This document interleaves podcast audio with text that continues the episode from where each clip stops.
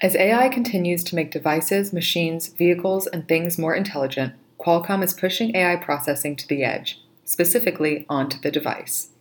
With more than a decade of advanced AI research, they're making it possible for AI and machine learning to move from the data center and the cloud to the device. For enhanced privacy and security, increased reliability, more immediate response, and faster speeds. From AI to 5G, it all starts with Qualcomm.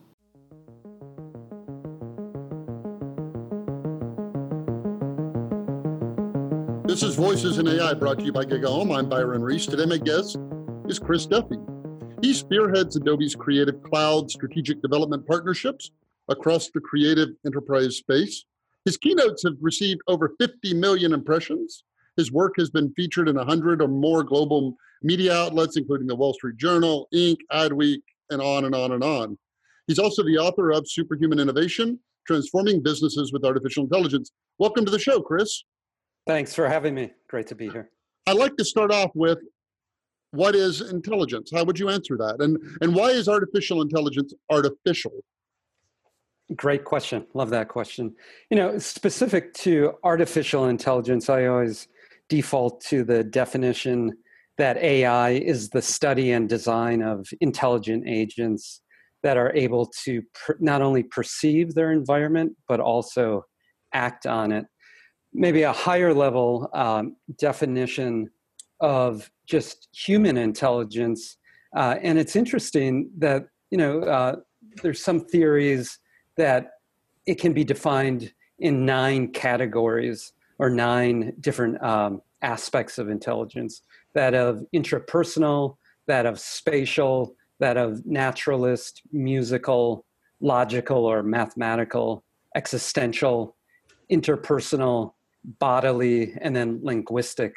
So those are kind of the two definitions that I refer to for both AI as well as human intelligence. Even maybe a, a third um, aspect of that is uh, love, love the old quote the true sign of intelligence is imagination.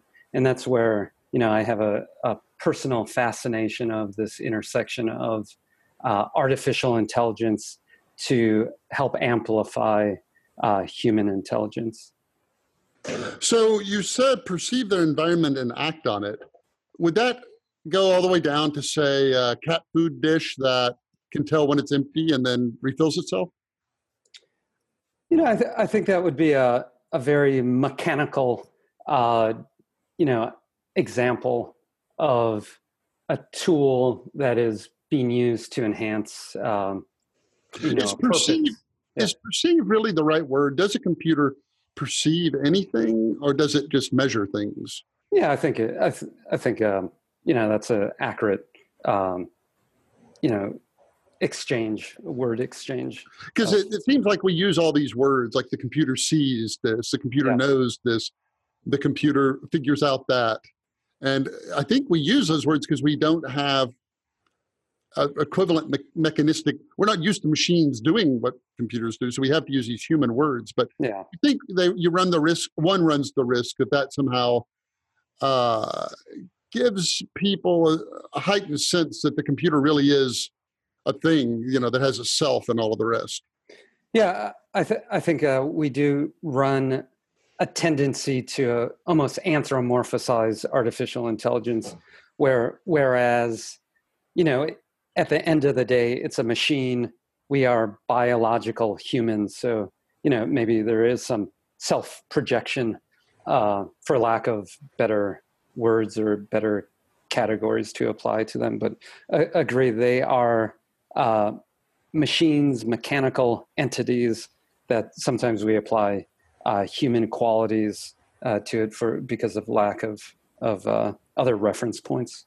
Well, if a machine is if, if, if we're going to use the term machine to mean like a device that is completely governed by the laws of physics. There's you know it's uh, deterministic and you crank it up and it runs. Do you believe that people are machines or our brains just machines? Uh, w- without without a doubt we are biological creatures. So by no means are we machines. You know i think we're uh, completely two different, um, you know, entities. Um, we we create the machines, and we are biological. So I think there's a a very distinct uh, difference in my mind.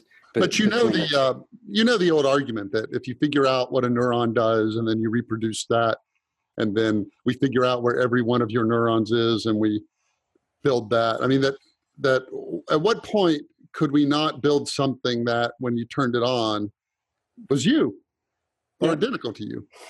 Um, you know, I, th- I think um, with with the course and history of artificial intelligence, there's been this tendency to recreate the human mind, whereas I'm of the mind where AI should be purpose driven and task driven. So more of a narrow AI um, viewpoint on things rather than a general AI aspect to things. But back to your um, reference of the neurons, you know, I think that there again, we're talking about biology, and you know, biology can be uh, somewhat uh, cloned or duplicated in a biological environment, but we're almost playing with different ingredients um, if someone is trying to uh, create a AGI um, using computational sources. So again, I think they're um, different, distinct uh, entities. So when you made that comment a minute ago about narrow AI versus general AI, were you saying you don't think we can build a general AI, or you think we the the, the most useful AI is a narrow AI?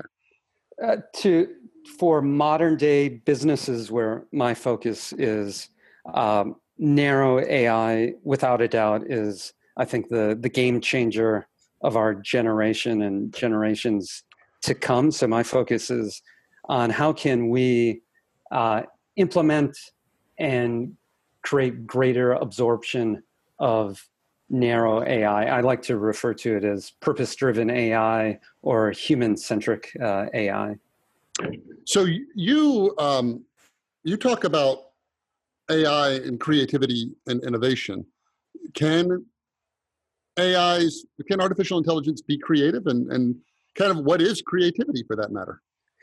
Yeah, uh, and, and, this is where I. Uh, really love to explore and it's much of a similar conversation in that we have of can ai you know um, replicate the brain the mind consciousness human spirit and you know another um, subset of that is creativity um, it's it's fascinating in the sense when you talk to creatives and i came up through the ranks as a creative professionals um, unlike i think in the scientific uh, realm where there is a lot of reflection on um, what is intelligence, artificial intelligence. There's a slight, slight nuance in the creative community where, although we do take time to take a step back and do self analysis of what creativity is, I think, though, the nuance there is we spend um, a, a greater amount of time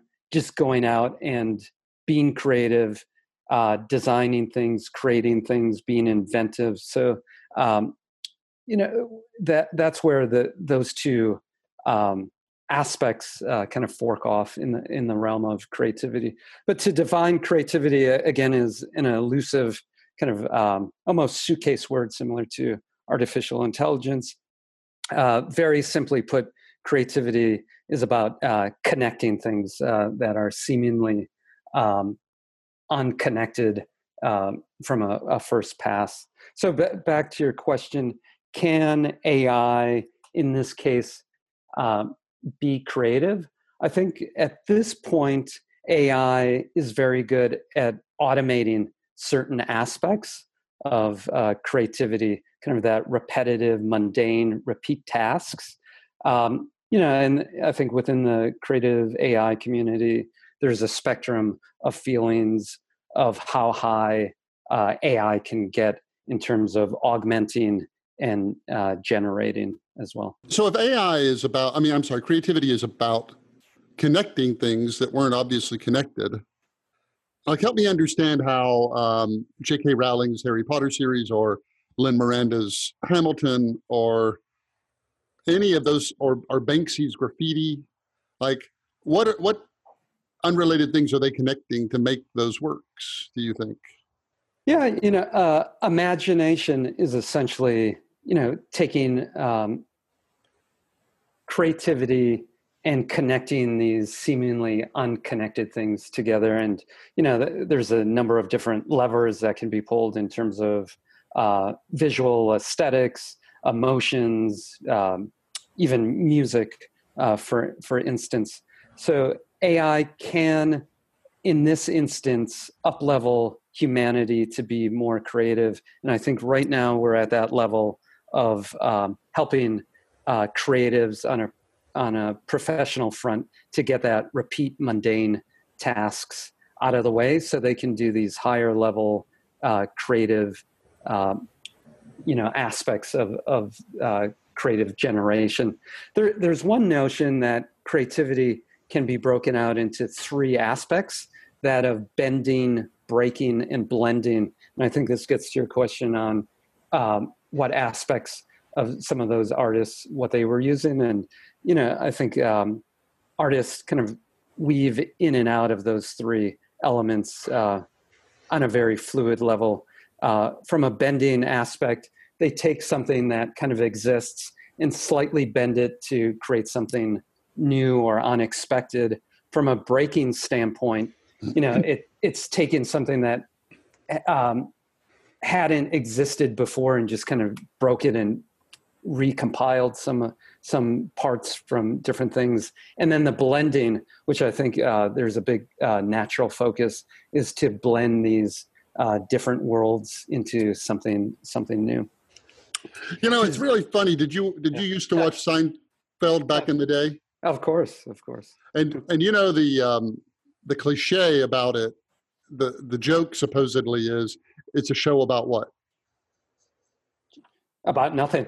That's, right? yeah. that's what they say. But what's really interesting is it was pitched uh, as a show about where comedians get their ideas. And yeah. that's why you always have Jerry doing a stand up routine about whatever the show was about. Yeah. Um, and so I guess that question of like, you know, where do you, where do ideas come from? Um, will they come from computers, do you think? Uh, you know, there's maybe a couple aspects uh, to that question. Um, right now, I think the the the creative output, and I make that distinction: output rather than uh, creative systems. The creative output is being generated, you know, uh, greatly. A lot of recent excitement around the CANs and the GANs. Those creative outputs are coming from derivative um, there's a derivative aspect to it. So they're sourcing, you know, in a lot of uh, experiments or examples, it's sourcing, referencing um, masterpieces, and I think that's um, greatly due uh, to those are visual mnemonics to signify um, very quickly, like this is a symbol of art.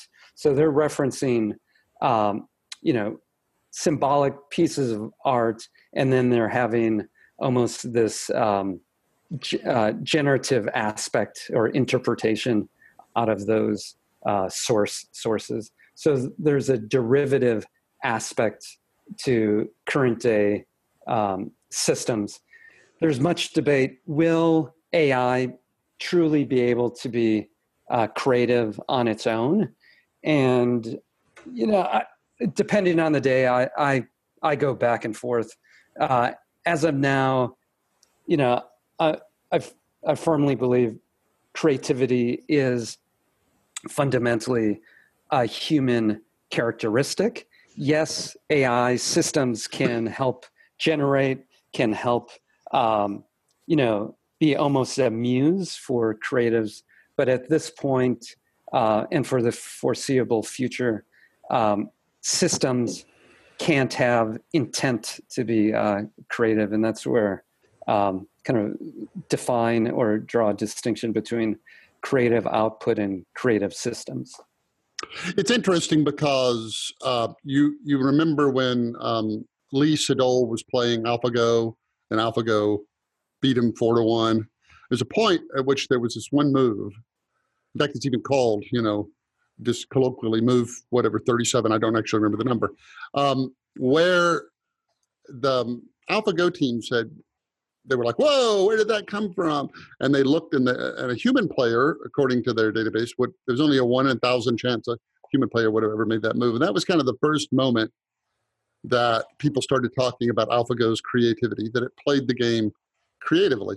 And what you know, you you referred to creativity as a suitcase word, and and maybe it's not even a useful concept. Maybe I had this sneaking suspicion that that these words that are so hard to pin down, maybe that's because they don't really exist. Maybe there really isn't something called intelligence that's useful if we can't even like say what it is. Maybe there really isn't something called creativity, and and we we maybe need a different word for it. So hmm. would you even would would you go that far, or I mean, could a, a super inspired move in a game of chess or AlphaGo or something? I mean, or a Go be creative? You know, uh, back back to your um, earlier example about perception. What do machines really perceive? I, I would um, almost apply a s- similar lens to that creative move. I, I would almost um, gravitate towards unexpected or, uh, yeah, non-expected. I, I, would gravitate towards rather than uh, creative. Fair enough. You know, I guess it's a distinction of are they creative or are they uh, mimicking creativity, or exactly. is there a difference between those two things? So your your book is called Trans, uh, Superhuman Innovations: Transforming Businesses with AI. What caused you to write it, and how do you transform the who? You know how? What's what's the general thesis?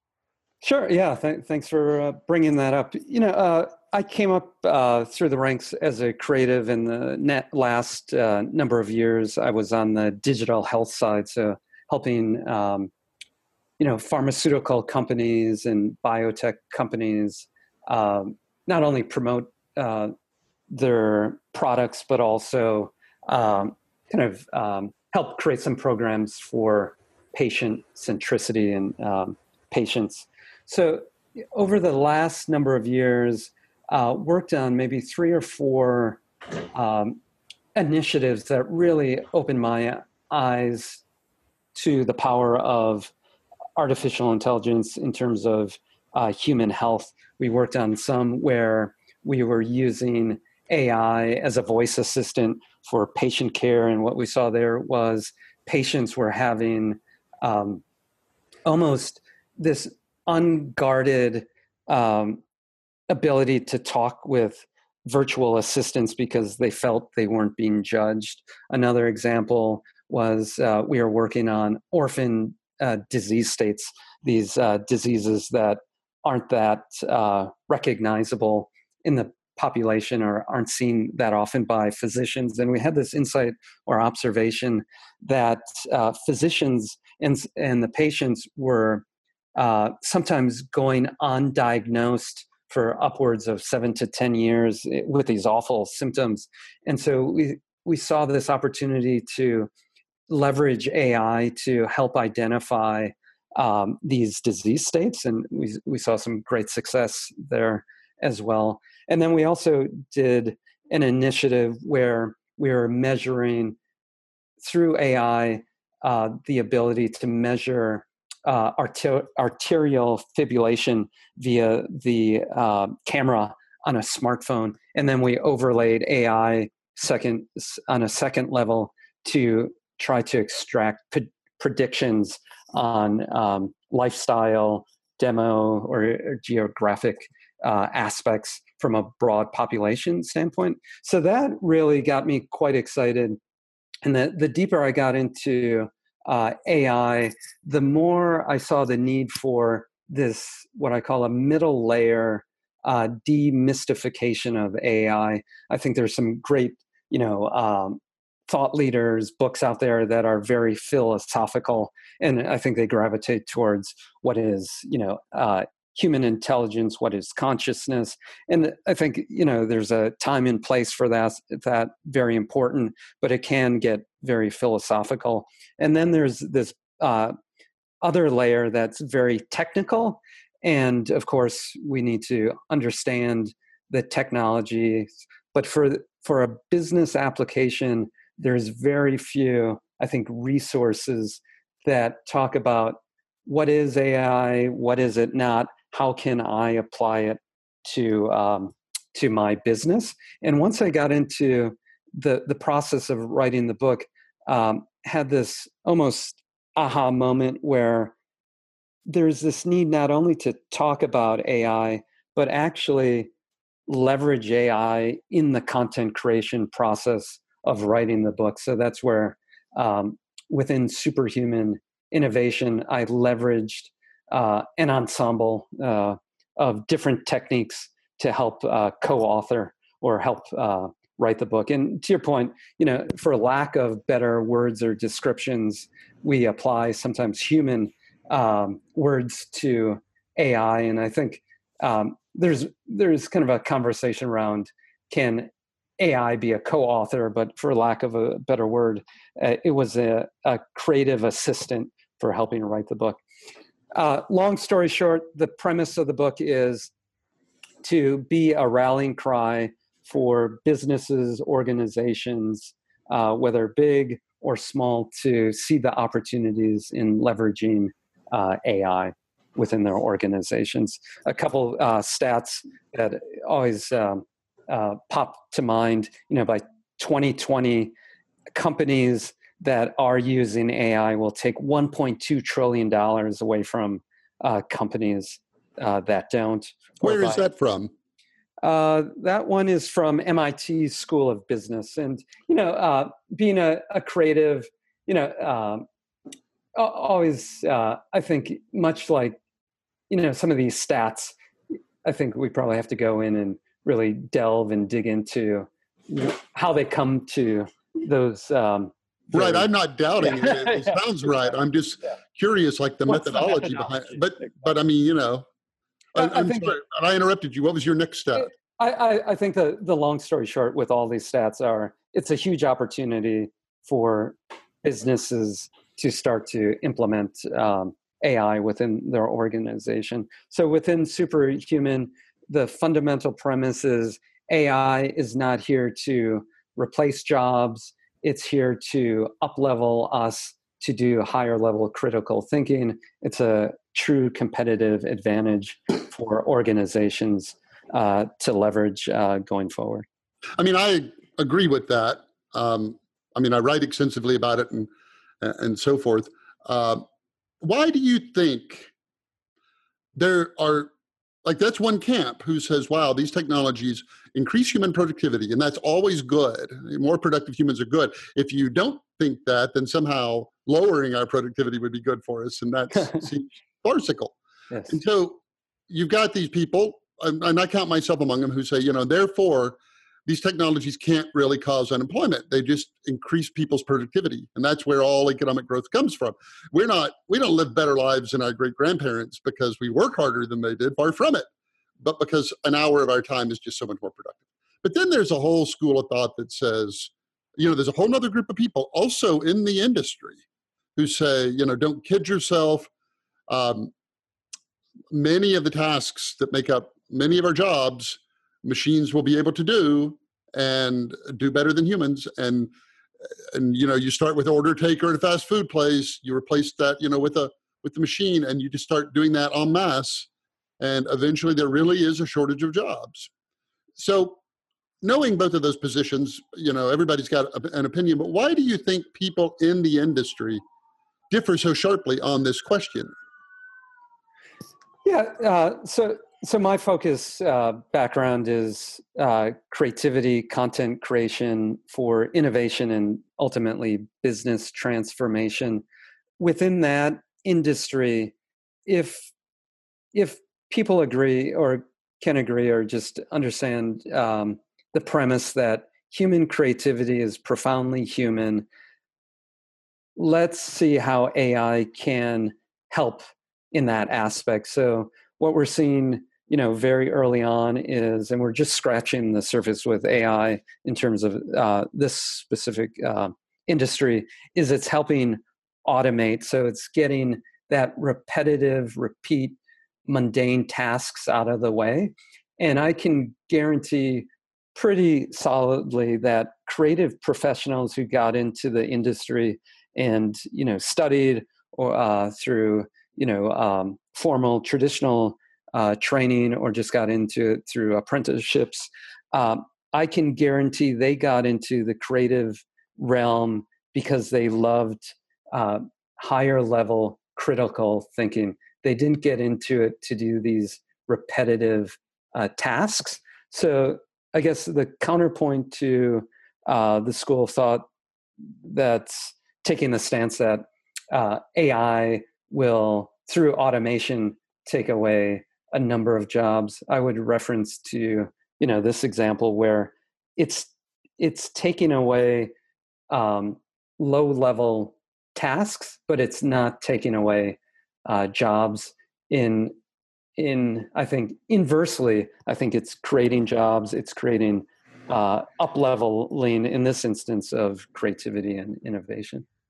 Yeah, I think of it in a similar way. I mean, to me, if you had gone back in time 25 years and told people about the internet and how many people would use it and said, what's that going to do to jobs? It's like, it's easy to see what it's going to destroy yellow pages and print papers and mail catalogs and uh, stockbrokers and uh, travel agents. But, but you never could see we, what it would create. I mean, we, we just can't you know uber airbnb exactly uh, yep. google amazon twitter facebook and all the rest. And so it's so easy to see one side of the equation but we ha- we lack imagination to see the other side.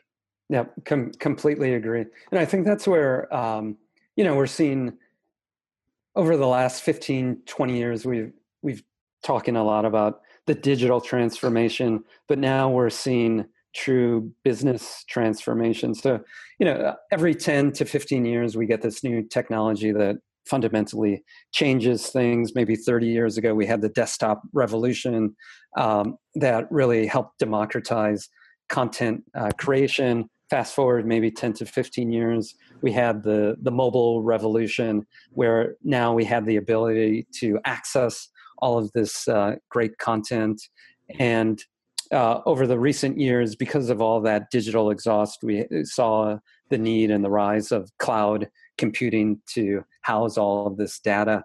And so now we're at this almost profoundly ripe uh, position where we have this surplus of data referencing back to you know those examples within the health world but it goes across all industries. We have this surplus of data and now the true business unlock or business transformation opportunity is to extract insights uh, for uh, greater experiences and talk a lot about the need from to move into we're really living in this era of the experience economy to create these one to one, very personalized experiences with businesses um, and and consumers, or even humans, uh, for a, a, better word. So that is the, the true opportunity um, for businesses, societies, and culture to leverage AI to create these better, more informed, intelligent experiences.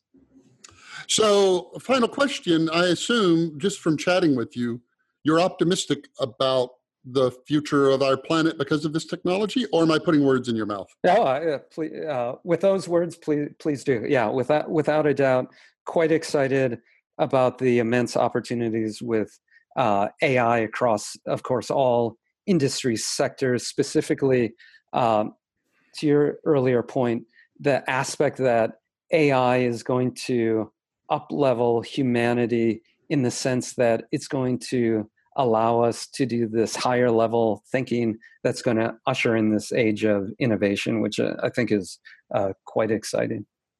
So, um, Chris Duffy, how do people follow you? How do they keep up with all the stuff you're doing? They can buy your book, AI uh, Superhuman Innovation, but what else uh, can they do? Yeah, recently uh, been go- uh, getting pretty deep into Instagram. So uh, that would be the preferred channel at the moment, uh, Superhuman Innovation on Instagram. All right. Well, I want to thank you for a fun, wide ranging chat for half an hour and uh, hope you'll come back sometime. Thanks for having me. As AI continues to make devices, machines, vehicles, and things more intelligent, Qualcomm is pushing AI processing to the edge, specifically onto the device. With more than a decade of advanced AI research, they're making it possible for AI and machine learning to move from the data center and the cloud to the device. For enhanced privacy and security, increased reliability, more immediate response, and faster speeds. From AI to 5G, it all starts with Qualcomm.